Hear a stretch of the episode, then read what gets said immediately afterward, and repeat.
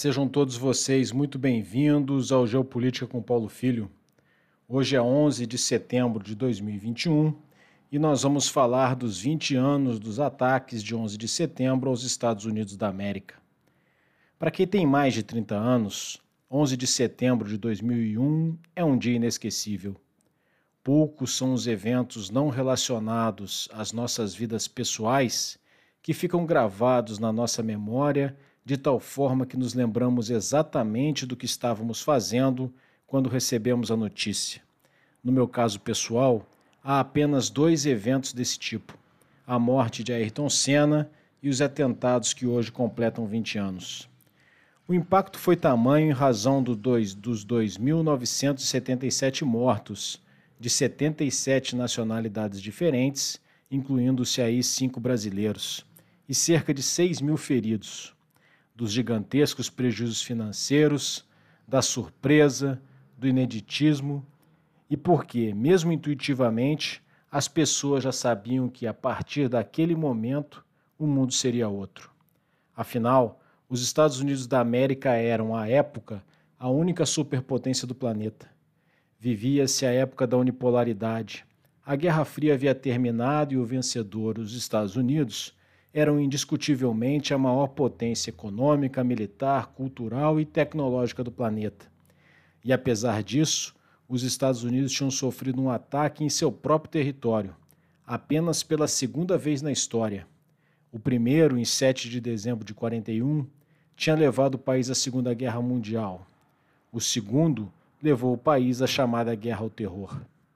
A máquina militar norte-americana, que sempre teve a chamada guerra convencional ou conflito de alta intensidade como sua primeira prioridade de emprego, a partir daquele momento passava a se dedicar a outro tipo de conflito, de baixa intensidade, prolongado, de resultados muito mais dificilmente mensuráveis, que é o combate ao terrorismo, muito especialmente o combate à rede Al-Qaeda de Osama Bin Laden, responsável pelos ataques de 11 de setembro. Assim, quase imediatamente, os Estados Unidos invadiam o Afeganistão. O grupo extremista Talibã, que governava o país e permitia que a Al-Qaeda operasse a partir de seu território, foi deposto rapidamente. Osama fugiu de seu complexo de comando e controle localizado nas montanhas de Tora Bora, fronteira com o Paquistão, para ser encontrado e morto por um grupo de forças especiais norte-americanos somente em maio de 2011 no Paquistão. Após a invasão do Afeganistão, que recebeu o apoio da comunidade internacional e da ONU, os Estados Unidos decidiram, também no contexto da guerra ao terror, invadir o Iraque e derrubar o ditador Saddam Hussein sob o pretexto de que o país produzia armas químicas de destruição em massa. A comunidade internacional, nesse caso, não apoiou a invasão, mas os Estados Unidos a efetivaram mesmo assim, derrubando o regime iraquiano. Nos dois casos, Afeganistão e Iraque, a queda dos governos não significou o fim da guerra e o retorno dos soldados norte-americanos ao seu país. Seguiu-se seguiu a tentativa de implantação de regimes democráticos de modelo ocidental.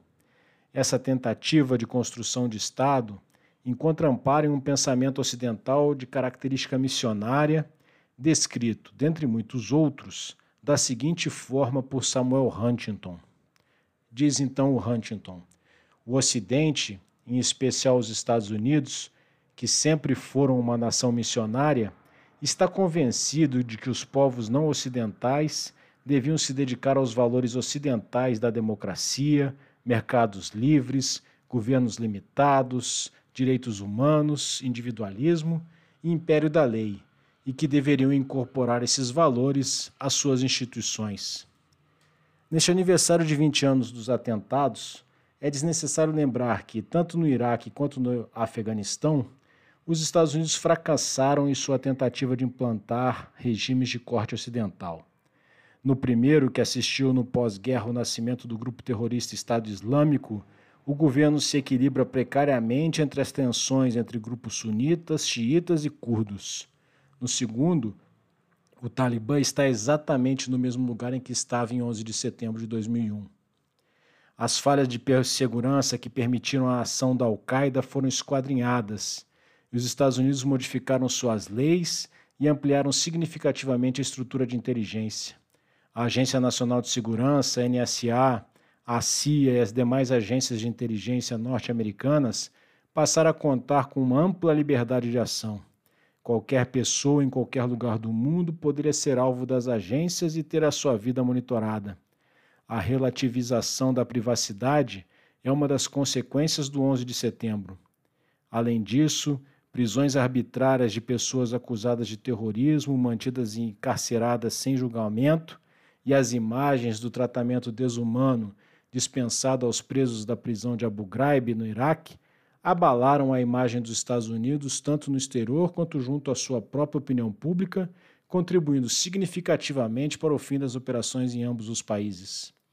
Ao chegar ao aniversário de 20 anos dos atentados, tendo se retirado completamente do Afeganistão, os Estados Unidos viram uma página dolorosa de sua história e, dessa forma, podem se concentrar nos desafios que não existiam à época, mas que hoje conformam o tabuleiro geopolítico mundial.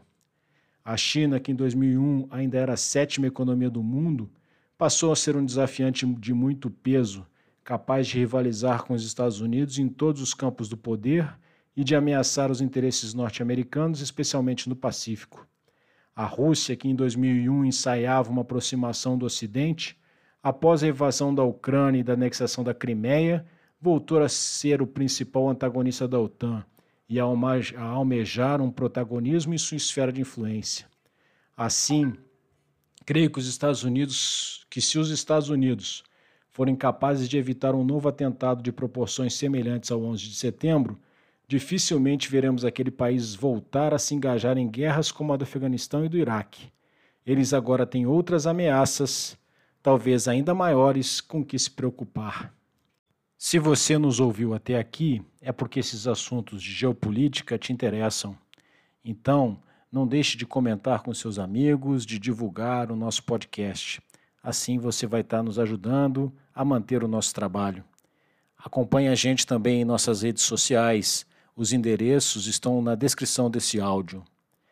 O podcast Geopolítica com Paulo Filho está disponível em todos os agregadores de podcast mas se você nos ouvir pelo Orelo, você estará nos ajudando, porque a Orelo divulga o trabalho dos produtores nacionais. Tchau, pessoal. Até a próxima.